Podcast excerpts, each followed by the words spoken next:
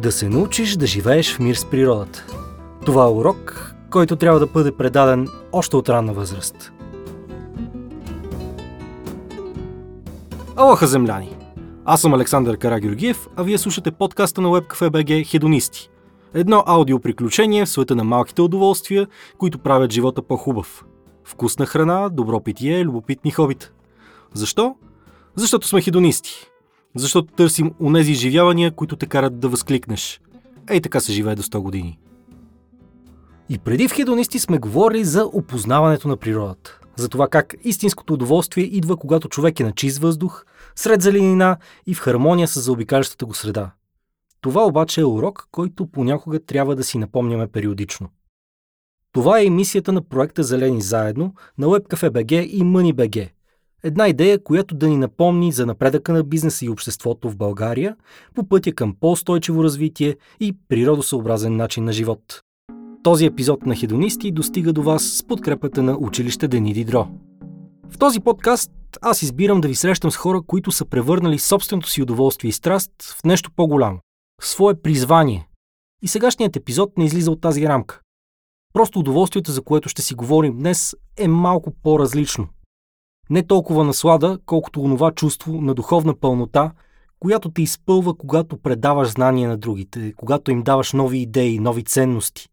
Моят гост в този брой на хедонисти е Даниела Северинова, директор на училище Дени Дидро. Едно място, създадено изцяло с мисълта за природата, опазването на околната среда и изграждането на едно бъдещо поколение, което знае как да бъде в мир с себе си и със средата около себе си. С нея ще си говорим за специфичния образователен процес, който училището използва, в чийто център е поставена личността на детето. Ще си говорим за това как се учи и как се преподава любов към природата. Как се възпитават мислещи хора още от ранна детска възраст, както и за това какво човек получава за себе си, когато следва мечтите си и се отдаде на нещо, в което не си навярва. Така че, отпуснете се назад, поемете дълбока глътка свеж въздух и се отдайте на слушане. Започваме!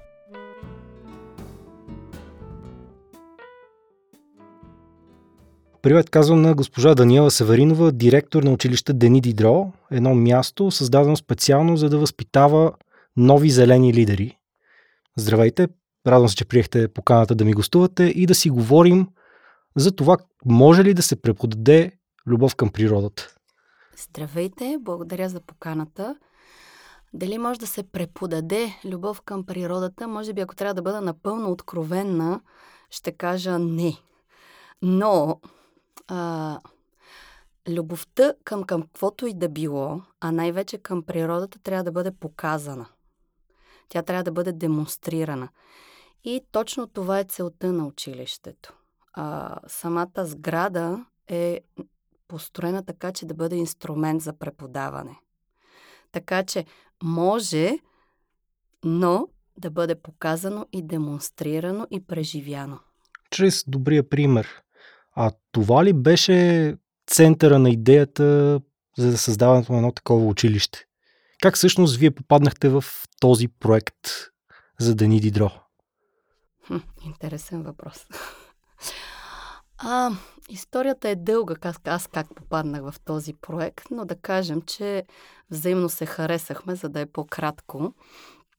М- на мен това, което ми хареса в този проект е на първо място, че този проект не е с цел бизнес. Той не е с цел печалба, а той е социално-корпоративната отговорност на Прокредит Банк. Това е първото нещо, което мен ме привлече. Второто нещо беше тази идея за сградата да бъде на такова място, което е сред природата. Защото по-хубаво нещо от това да можеш да учиш децата, тези бъдещи посланници на екологичните промени, да живеят, да го преживяват това нещо и всеки ден да го виждат. Така че това бяха двете неща, които мене силно ме привлякоха, плюс не на последно място а, идеята за това, това да, нещо да бъде направено по различен начин. А каква е разликата тогава, да започнем с това, между едно обикновено училище, което се занимава с а, малки деца? Вие, доколкото знам, предучи, а, предучилищна подготовка една година и първи клас, нали така? Да. Так, каква е разликата между те, обикновените училища и Дени Дидро? Това, което вас ви отличава и ви прави а, по-специални? На първо място, м- нали, няма да сложа точно сградата и мястото, но те са инструмент. А, това е, че децата при нас, за да, за да влязат да учат в това училище, не се изпитват.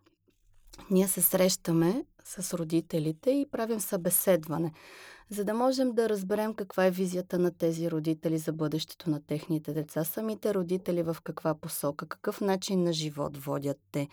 Защото училището не е единственото, единственото място, от което детето учи. Детето учи от семейството на първо място, след това от училището и не на последно място и от социалната среда, която го заобикаля. Даже последните тенденции са това, че средата е много силно определяща. Но училището може да помогне детето в един ден да може да определя само средата си и да каже това ми харесва, а това не ми харесва. И това е точно в този начален етап, докато, докато малко преди да влязат в пубертета, ние предполагаме, че вече децата са готови да могат да избират собствената си среда. Тоест, вашата роля е като един вид а, среда за култивиране на определени идеи, определени а, морални ценности. Да, ние всъщност искаме нашите деца да живеят в принципи и да могат да направят разлика между принцип и правило, защото навсякъде се говори за правила. Защото вие ме питате какво е различното. Различното е, че ние си говорим за принципи. Има неща, които се случват така по този начин. Дори като си кажем Дени Дидро, защо училище Дени Дидро се казва училище Дени Дидро? Защо точно Дени Дидро? Точно за това, че самият Дени Дидро е бил реформатор за неговото време. Ние само с самото име казваме на нашите родители – че ние искаме да направим, да участваме в някакъв вид реформа, да, да, да покажем нещо малко по-различно. А Дени Дидро е вярвал в това, че образованието е за всички, не само за богатите, както е било в неговото време, в което са вярвали и Росо и Волтер. Единствено Дидро е искал и е вярвал в това, че образованието е за всеки. И ние вярваме в това нещо, че образованието е за всеки. А какви са основните принципи, които искате да предавате на децата, които се учат при вас? Не знам дали ще кажа, бъде правилно да кажа на първо място трудолюбие, защото когато си трудолюбив, ти можеш да постигнеш много неща. Но ние вече може да сложим и уважение, и грижа, защото ти когато си уважителен, ти показваш а, това ти помага за взаимодействието и взаимоотношенията с околните. Грижата е да, да можеш да се грижиш за себе си, да можеш да се грижиш за хората, които обичаш и които са около теб. И не на последно място, бидейки част от тази природа, да се грижиш и за нея. Защото ние хората, човеците, е необходимо да осъзнам, че сме част от тази Вселена, а не сме диктатори на Вселената. Ние искаме тези деца да ги научим, че те са част от тази Вселена и тяхната роля е точно определена и те е необходимо да извършат нещо в полза на Вселената, да носят отговорност за всяко свое действие и всяко свое бездействие. Т.е. те да знаят, че когато извършват нещо, купувайки си една пластмасова бутилка с вода, какво ще направят с нея, ако я купят. И да са наясно тази бутилка след колко време ще се разгради, какво ще се случи. И ние това го правим в училище. А как се случва този процес? Как се преподават такива... Това е, да кажем, че не е от най-простите концепции, а вие работите с малки деца. Как едно дете на 6-7 години а, бива възпитавано на тази отговорност към природата? На първо място, ние вече се разбрахме, че имаме сграда, която е направена изцяло изградена като инструмент за преподаване, защото тя е изцяло с камък, дърво и стъкло. Имаме слънчеви панели, панели за топла вода, т.е. те в процеса на деня, те научават определени неща, свързани с това, защо са ни толкова големи прозорци, защо на нас не ни се налага да запълваме лампата през цялото време, когато сме в училище. На практика на нас не ни е необходимо. А на второ място са много важни учителите. Тоест, нашите учители трябва да вярват в това нещо. Самите те да са, да са готови да бъдат посланици на тези екологични промени. Тоест, А, за нас е важно нашия учител да бъде грижовен, да обича природата, да, да има връзка с нея. Тоест, това е второто нещо. И след това е структуриране на програмата и начин на методиката, по която ние ще я представим на децата, за да може те да участват. И веднага мога да ви дам пример. Преди няколко месеца решихме, че ще съберем различни предмети от нашето битие. Събрахме чорап, обелка от банан, една ябълка, едно пластмасово шише, пирон, дъвка, а, салфетка, туалетна хартия, всичко, което заобикаля децата, за което децата се сетиха и го заровихме в двора на училището. И започнахме всеки месец да отравяме тази дупка, за да видим какво се случва с тези неща. И децата в едни специални тетрадки започнаха да си отбелязват кое нещо майката природа, земята, е започнала да го приема. И кое нещо Земята не го иска, т.е. нищо не се случва. До сега вече сме имали няколко заравяния от травяния. Ще продължим следващата учебна година и по този начин ние няма нужда да казваме на децата, деца, пластмаста се разгражда за еди колко си години, не го правете, не го купувайте. Напротив, ние говорим с изключително обърнато говорене. Тоест, как се грижим за това нещо, какво е необходимо да направим, какво искаме да видим и какво искаме да чуем, което е през сетивата. Тоест, ние тези сетива ги имаме, за да могат да ни вършат някаква работа и да са в услуга за нас, човеците. Това е един доста интересен експеримент, който сте направили. Има ли някакви други подобни практики, които използвате при преподаването, които са по-нестандартни, да кажем, излизащи извън обичайната рамка на образованието? Много силно ще каже, ако ние да кажем, че откриваме топлата вода или че откриваме Америка, ще бъде прекалено силно. По-скоро ние можем да кажем, че а ние се стараем максимално да вкараме в, и в употреба, и в това децата да преживяват нещо. Примерно, а, защото ние сме започнали с 6 годишни първи клас. Причината е, за да можем да изграждаме този процес и ние самите да го наблюдаваме, да виждаме как се случва. Но как учим сезоните? Ние ги наблюдаваме. Децата си избират определени дръвчета, ходят там всяка седмица, снимат се и виждат самата промяна. Не е необходимо да й казваме деца, листата падат от дърветата през есента. Напротив, ние ги наблюдаваме. Или, примерно, сега ви давам един съвсем прост пример, който направихме с тях. Навън е мъгла и почти нищо не се вижда. И аз ги питам децата, какво е времето днес? И те, кой, кой чул от мама и тати, мъгливо. И аз казвам, аз не знам какво е мъгла. Какво виждаме? Е, как какво виждаме? Мъгла, бе, госпожо? Ама не знам какво е мъгла. Какво е мъгла? Еми, мъгла! Към ми не знам какво виждаме. И едно детенце ма така вече леко раздразнено. Е как какво виждам, госпожо? Виждам, че нищо не виждам. Все едно облаците са паднали на земята. Какво по-хубаво от това да стигне до извод едно дете само? Това е така наречения индуктивен подход, да можеш да извлечеш от децата знанието, което те не знаят, че знаят. И а, след това ние продължаваме да си говорим какво виждат нашите очи, какво чуват нашите уши. Наблюдаваме времето, наблюдаваме дървета, как разбираме дали, дали, е, дали духа вятър, колко е силен вятъра. Ние можем да вече знаем колко е силен вятъра. Те вече знаят каква е разликата между мъгла, между руса и слана. Защо го знаят?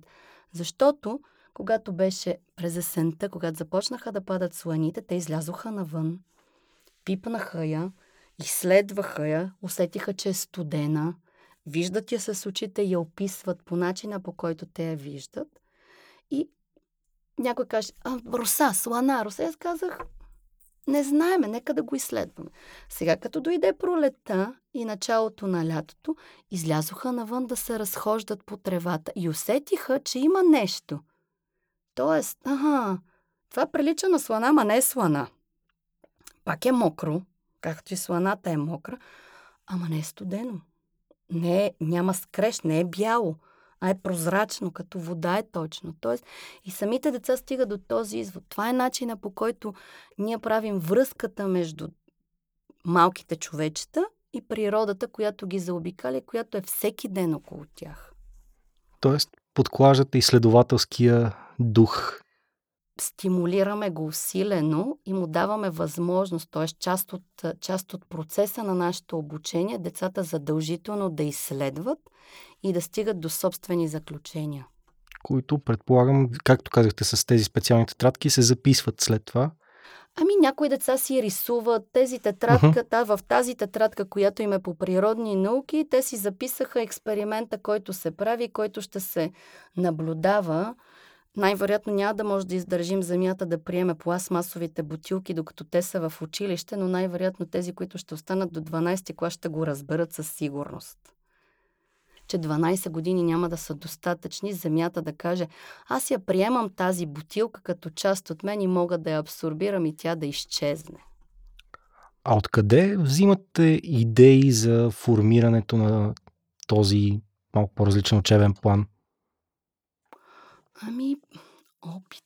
Житейски опит. И а, всичко е достатъчно лесно и просто, а и самите ние знаем, че за да решим едно сложно уравнение в математиката, обикновенно го разбиваме на прости, на прости уравнения, за да можем да стигнем до определени изводи. А пак казвам, ние не откриваме топлата вода, а ние успяваме да я използваме по най-подходящия начин, така че да може да е полезно за нашите деца, те да бъдат щастливи и примерно днес, защото ни е предпоследен учебен ден, и а, аз им казвам и деца, много ви благодаря за тази учебна година. На мен малко ми е тъжно. Сега цели два месеца няма да се виждаме. И те, ми трябва да ходим на училище, не може ли да има лагер? Ние не искаме да си стоим в къщи. А, за един учител това е най-голямата благодарност. Децата да не искат да си ходят в къщи. Един татко ми каза, ние имаме страшен проблем, госпожо Северинова. Нашата дъщеря каза, че събота и неделя сме изкучни. че трябва да има училище и събота и неделя. Няма по-хубаво от това. Тоест, децата са най-добрата обратна връзка да искат да ходят на училище и да са жадни за знания, а те са като една гъба. Изсипваме една чаша вода на масата, слагаме гъбката и тя го попива. Каквото му дадеш на едно дете, то е готово да го попие. Но ние трябва да сме изключително разумни, мъдри, пресметнали абсолютно всичко, за да може да преценим точно какво да им дадем в определен момент, за да може то наистина да е полезно за тях. А, споменахте, че подбирате учителите си по изключително внимателни критерии, отношение, настройка дори. Лесно ли се откриват подходящи кадри за преподаване в такова училище? Ами, може би точно такива, каквито ние искаме, няма много. Аз имам мнение, че добрите учители си имат работа и те не си търсят работа и ние трябва да ги потърсим или да направим така, че те да прочитат за нас, за да могат да чуят и да кажат, а, това място е нашето. Ние искаме да преподаваме там. Това е нашия начин, по който ние бихме искали да се чувстваме и това е нашето място, на което ние бихме искали да дадем това, което можем да дадем на децата, защото вие знаете, че учителската професия е призвание. А какви са точно вашите учители? Това, което казахте, че вашия тип учители? Нашите учители са добри хора на първо място. Те обичат децата, а, изключително енергични са и а, искат всичко да се случи сега и веднага. Тоест, учат се на търпение, бих казала. А, и а, много са вдъхновени и вдъхновяващи. А, самата. Много е интересно. Сега, като човек, който а, е гледа и едните и другите и може да застане и отстрани, няма разлика между децата и учителите. А, искам да ви кажа, че за утрешното тържество мисля, че учителите се вълнуват малко повече от децата. Тоест, учителите в един даден момент са м- изключително емоционални и съпреживяват всяко едно нещо, което се случва с децата. Така че А, като кажа добър човек, добър човек а, значи, че този човек има принципи, че той има ясна ценностна система, има критерии, които за него са това ми харесва и това не ми харесва. А, аз правя едно много така подходящо сравнение. Едно е да си адаптивен, друго е да си гъвкав. А нашите учители са адаптивни, не са гъвкави. Защото гъвкавите хора много бързо стават от Левски от ССК. Нали се не включвам политиката, която е интересна за вас, пък аз не я разбирам много. А това означава а, по-млади ли са вашите учители или повече с натрупан вече опит? Еми, и двете. Тоест, младите хора имат много смелост да правят, те са смели да правят неща. А пък хората с опит ги наричам, че са мъдри. И когато направим съчетание между смелостта на младостта и мъдростта на опита се получава една изключително добра симбиоза и смятам, че ние вървим точно в тази посока. Да има много мъдрост и много смелост, за да можем да постигнем това, което искаме да постигнем. А как протича един обикновен учебен ден от вашата учебна година? Нашите деца пристигат по-голямата част с автобусчета. След като влязат в училище, имат кратка гимнастика. И след това се събираме в време заедно. В това време заедно си говорим за темата на седмицата, четем книжки, пеем песнички. Това е приветстваме деня по някакъв начин и си казваме започваме. След това имат един блок, който от 60 минути. 30 минути имат почивка, имат лека закуска с плоти, а, малка тестена закуска. След това имат нов блок. Пак 60 минути. Обедна почивка от 1 час обяд и игри на двора. Трети блок. Между трети и четвърти блок пак 30 минути. И след четвърти блок завършваме с време за закуска и време заедно, игри на двора и си тръгваме.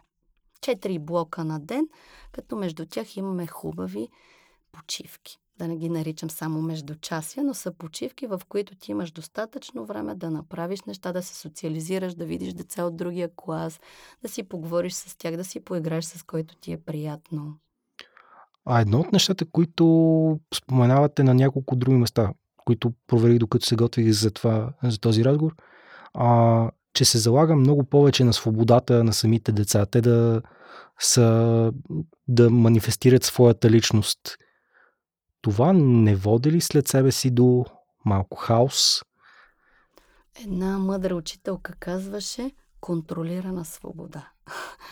А, свободата при децата е точно а, това изследване. Момента, в който те имат възможност да изследват всяко едно нещо и да стигнат до собствени заключения. Иначе ще се получи една свободия. А, при нас няма наказания, но има ясни принципи, които се спазват.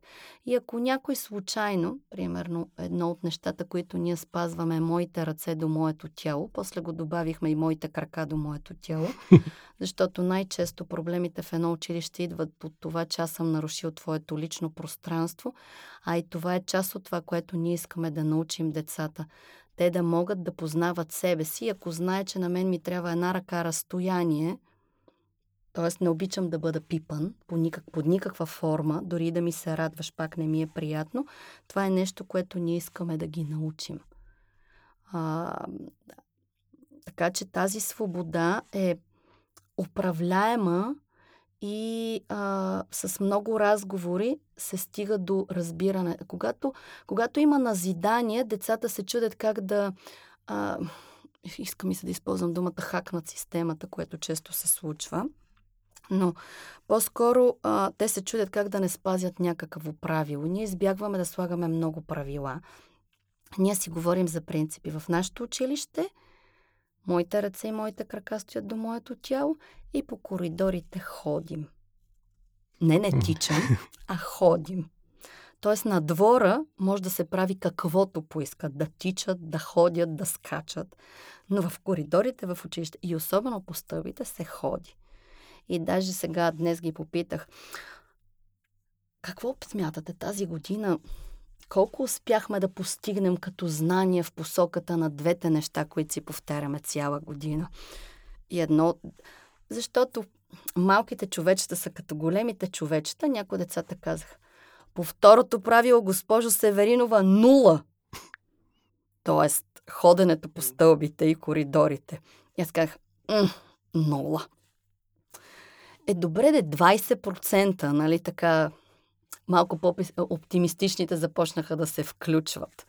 И стигнахме до това, че ние знаем какво е добре да правим, но от време на време се случват някакви неща с нас, които ние без да искаме умишлено не успяваме да се справим с това. Но когато го знаем, защото ние с първокласниците в средата на годината започнахме да си поставяме цели, т.е. понеделник си поставяме цел какво искаме да постигнем в петък. И те вече знаеха и можаха да обяснат на по-малките днес като последен ден всъщност какво значи да си поставиш цел. Ами като искаш да ходиш по стълбите, си го поставяш за цел и ходиш. И като знаеш, че си се изпуснал три пъти да се затичаш, може да си ги пребориш, да си кажеш, тази седмица тичах пет пъти по стълбите, но предишната седмица тичах пет пъти, а тази седмица тичах само три пъти. Тоест ти можеш да се самосезираш. Това е начина по който ние работим с тях, те да работят върху а, само, самоанализ, т.е. самонаблюдение върху себе си, да си казват, аха, е това харесва ли ми в крайна сметка? Защото ние ги питаме, добре, това харесва ли? Ти не казваш, не даваш някаква оценка, а просто го питаш.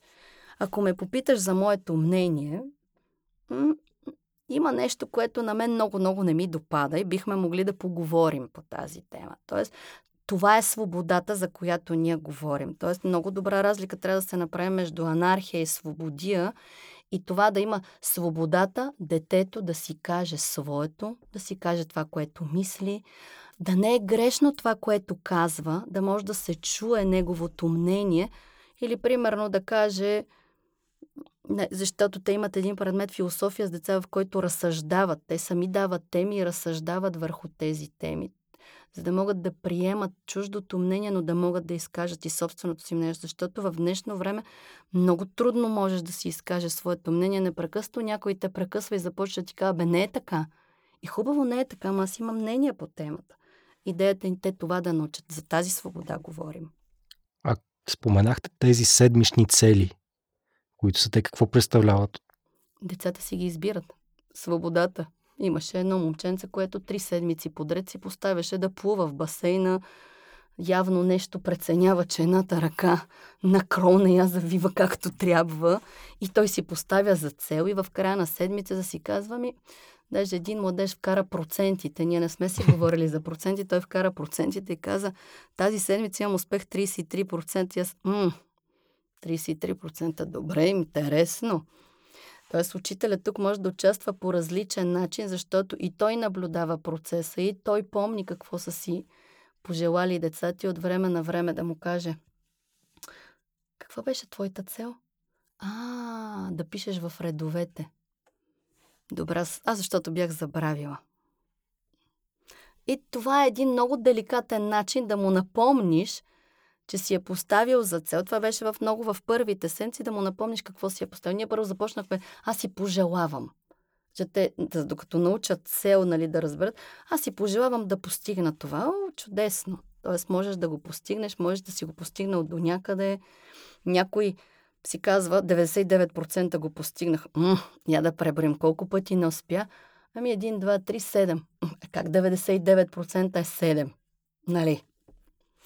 Така че а, тези цели за тях са важни, за да могат да не се сравняват едни с други, а да могат да сравняват собствените си постижения с бъдещите си постижения. И да, да, да гледат себе си и да сравняват себе си с себе си. Ако го обяснявам. Да. А друго, което също ми стана интересно, споменахте тема на седмицата, която има. Какво представляват те? Ами, те са различни м- и са направени така, че а, са свързани много повече с социалното и емоционалното възпитание, защото това е едно от нещата в нашето проучване, че а, много куца в днешното поколение, т.е. тези така наречени меки умения, аз не обичам да използвам тази дума, а, им е трудно на, на днешните млади хора. И а, част от нашите теми са за петте сетива, емоциите, здравословен начин на живот. Те са много. През май месец са теми, които са свързани с изкуството и с... Защото 24 май няма как да не е отбелязан театър, кино. Писатели срещат се с... Срещнаха се с Петя Кокудева. Това беше изключително щастие за децата. Посещаваме различни музеи. А, и всичко е доста тематично, за да може, да може децата да го преживяват. Тоест, рисуваха в художествената галерия, ходиха, имаха там един цял след обед, изкараха и там си проведоха часовете. Тъй като епизодът ни малко или много е свързан с идеята да се обучават бъдещите зелени лидери, по какъв начин, освен в заобикалящата среда, опазването на природата, идеята, че живеем в хармония с природата, се вписва в самото образование, което им преподавате? Аз ще започна малко по-отдалече. Тоест, нашите деца на първо място, ние вярваме, че трябва да се научат да живеят със себе си и да имат себе познание за себе си. На второ място да се научат да взаимодействат с околните на тях. И не на последно място да се научат, че са част от Вселената, че са част от това, от а, тази цялостност. А, и всяко едно нещо води на там. Всяка една тема може да бъде свързана с това нещо. Нали, тук е излишно да казваме, че освен панелите имаме а, кофи за разделно изхвърляне на буклук, за всяко нещо се замисляме, а, не използваме толкова много хартия, а, е, рециклираме определени неща, даже новогодишните ни, коледни, новогодишните ни картички, тези, които правим за подаръци, бяха от рециклирана хартия. Но рециклирана направихме картички от хартия, месихме там с миксер и те участват изцяло в този процес. След това сложихме в нея семена, за да може, подарявайки ги на хората, на които искаме да ги подарим, те да ги засъдят, защото знаят, децата вече знаеха, че хартия, хартията се приема от земята. И когато те насъдят тези семена, тази хартия с семена, ще поникне нещо. А, всяко едно нещо може да бъде свързано с това, а, да може, като им се заде въпрос, а вие какво мислите? Какво е вашето мнение по тази тема? Смятате ли, че това е полезно или вредно? И тогава ти можеш да разбереш децата докъде могат да стигнат и започва да се води една дискусия, един много задълбочен диалог. Не може да си представите какви деца има, които могат да водят този диалог. Има деца, които знаят какви искат да станат. Дали ще станат зоолози, елеколози. Те си го знаят това нещо и вече сме научили това, че в рамките на 10 години, ако отделиш по 30 минути на ден, може да станеш експерт. И те вече си казали, аз щом искам да стана такъв, е добре да отделям на това време. Но, пак казвам, когато ние си говорим за нас, когато говорим и за другите, ние никога не оставяме на това, на това дърво дали му харесва това, което му правят в момента – Плюс това те са наясно, даже ме изненадах онзи ден, говорили са си с нашия градинар. И той ме обяснил, а, видяли са там едни много красиви брези, имаме в двора на училище, и той ме обяснил, че тези брези са пораснали на това място. И те са казали, ама как са пораснали, нали, училището е тук, нали, как са пораснали? И той ме обяснил, че те са извадени, прибрани са за няколко месеца и след това са върнати и тотално ме изненадаха. В междучасията са си говорили с градинара и той ме разказал това нещо. И ето той се оказва един учител между нас. Име, име един от любимите хора, защото знаят, че отиват и могат да го питат различни неща, свързани с а, а, свързани с цветята и с дърветата. Даже с нас ходи в гората, която е наблизо. И сега се сещам, че те са наясно, че ние събираме дъждовната вода. И тя отива в едни специални резервуари и с тези резервуари ние поливаме нашите растения и тревата и не харчим питейна вода. Защото в България децата трудно могат да бъдат научени, че трябва да пестим водата. Ние си имаме достатъчно вода. Отиваме на централна баня и виждаме как изтича водата. Как научаваме децата да пестят вода, ако виждат, че тя изтича. Ние трябва да им дадем тема за размисъл и какво е необходимо и да видим някакви видеа отделно, за да си кажем и тези деца в Африка, защо я носят тази вода и защо е толкова мътна тази вода, но от тях да дойде. Те зададат въпрос да кажат, ма госпожо, вижте каква е водата. И ние, а, ао, и сега защо ли е такава водата? И те започват да измислят отговори, които вие не можете да си представите какви отговори децата дават. И това е в ежедневието ни.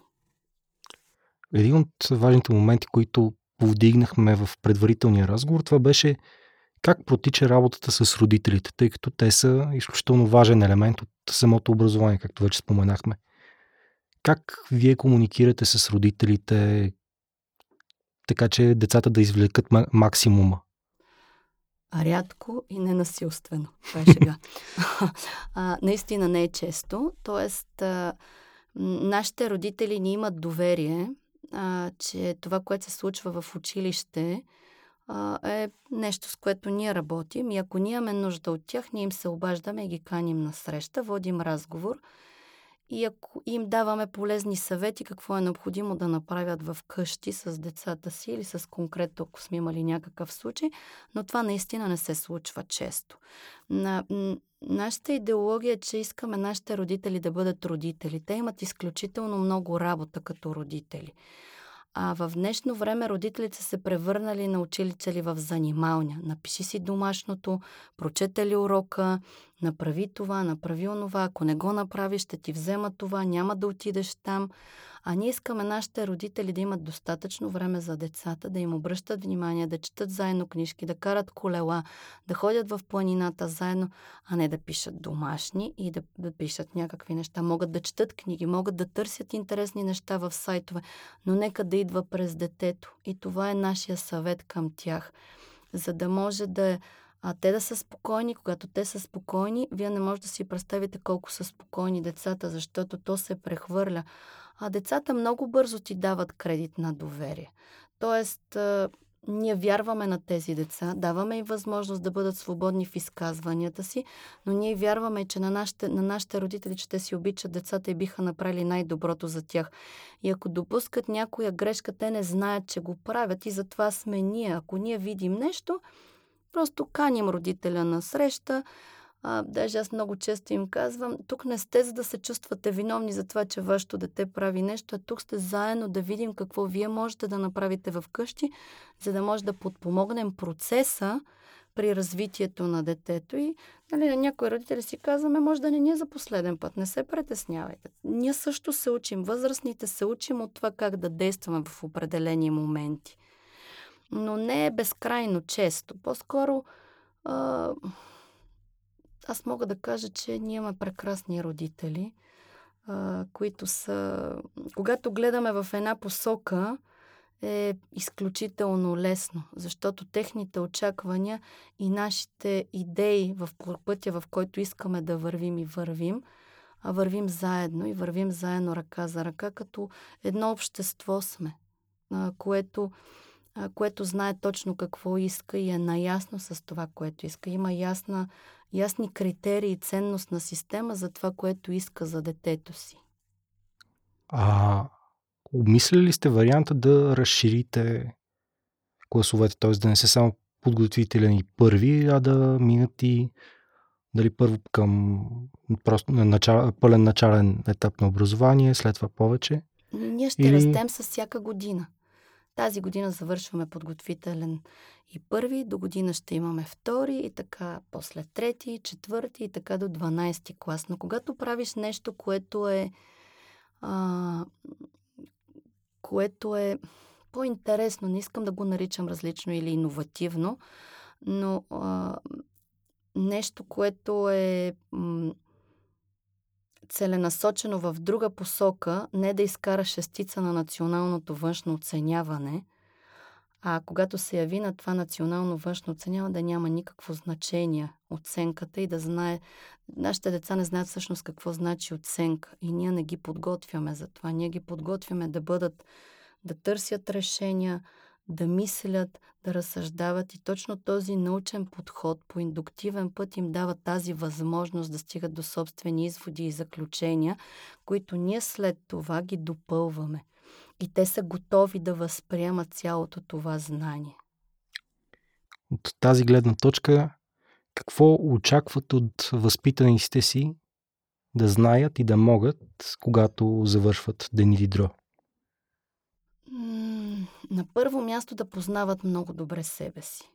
Да знаят това, което им харесва, това, което ни им харесва, да си знае къде са му силните страни и да знае къде му е, къде му е малко по-бавно, където е необходимо да полага малко повече усилие, да са трудолюбиви хора, да търсят решения, а не да търсят оправдания – а, защото много лесно се вижда между хората, когато търсят решение, когато чуваш едни оправдания, а, да бъдат изключително емпатични към заобикалящата ги среда, не само като другите подобни на себе си, ами и към останалите живи същества и към природата. Т.е. те да знаят как, да, как се взаимодейства и да си дават много ясно сметка за всяко свое действие. Аз преди малко пак го казах, но това е а, изключително е важно а, да знаеш твоето тяло какво ти казва в един даден момент и ти да можеш да знаеш кога да спреш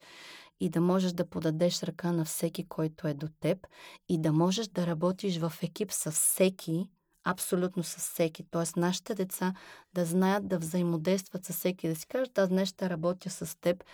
Не съм те избрал, но ще работя с теб и знам как мога да работя с теб.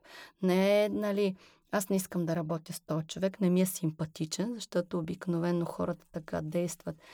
И да бъдат, когато те са в такова ниво на взаимодействие и с себе си и с другите, а, абсолютно е неизбежно да бъдеш във връзка с а, Вселената и с заобикалящата те среда, защото ти си много наясно, ти си с ясна ценност на система и знаеш, че ако отидеш да изсечеш една гора, ти унищожаваш нещо, което е изключително фатално, или ако замърсиш някаква вода, защото искаш да направиш някакъв бизнес, за да изкараш пари. Аз съм убедена, че нашите деца ще се замислят за всяко нещо и ще си задават въпрос, а това, което искам да направя, помага или вреди на природата? Ние очакваме това. И затова ги наричаме посланници на екологичните промени. Тоест, те ще бъдат тези, които ще бъдат много наясно с всяко, за всяко свое действие, точно какво е правилно и кое е неправилно и са. Това е ясната ценност на система с ясни критерии, което се надгражда в годините. И един финален въпрос. Какво ви носи тази работа на вас специално? Вдъхновение.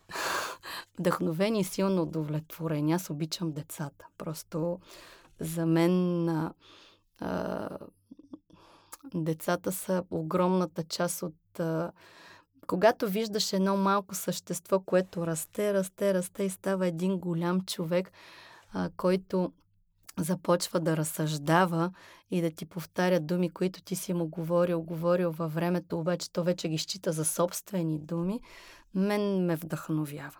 Това е вдъхновение, удовлетворение и летеш. Аз, аз когато си тръгвам от работа, не съм изморена.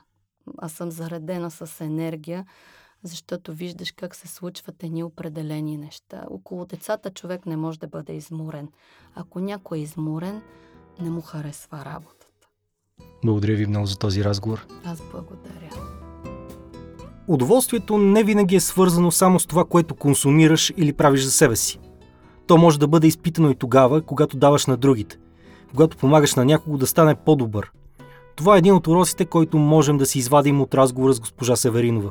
Това, както и фактът, че добрите идеи трябва да се поощряват още от най-ранна детска възраст.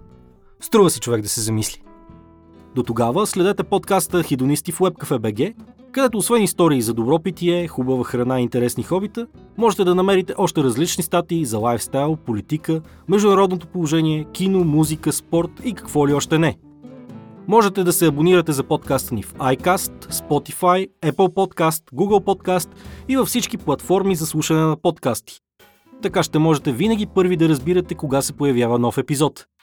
А такъв можете да очаквате веднъж на всеки две седмици, винаги във вторник. Ако ви се слушат и други подкасти, можете да чуете и другите ни две предложения. Първа страница и тихо филмът започва. Толкова от нас за този път. Аз съм Александър Карагеоргиев, а вие продължавайте да търсите това, което ви кара да се чувствате живи. До нови срещи!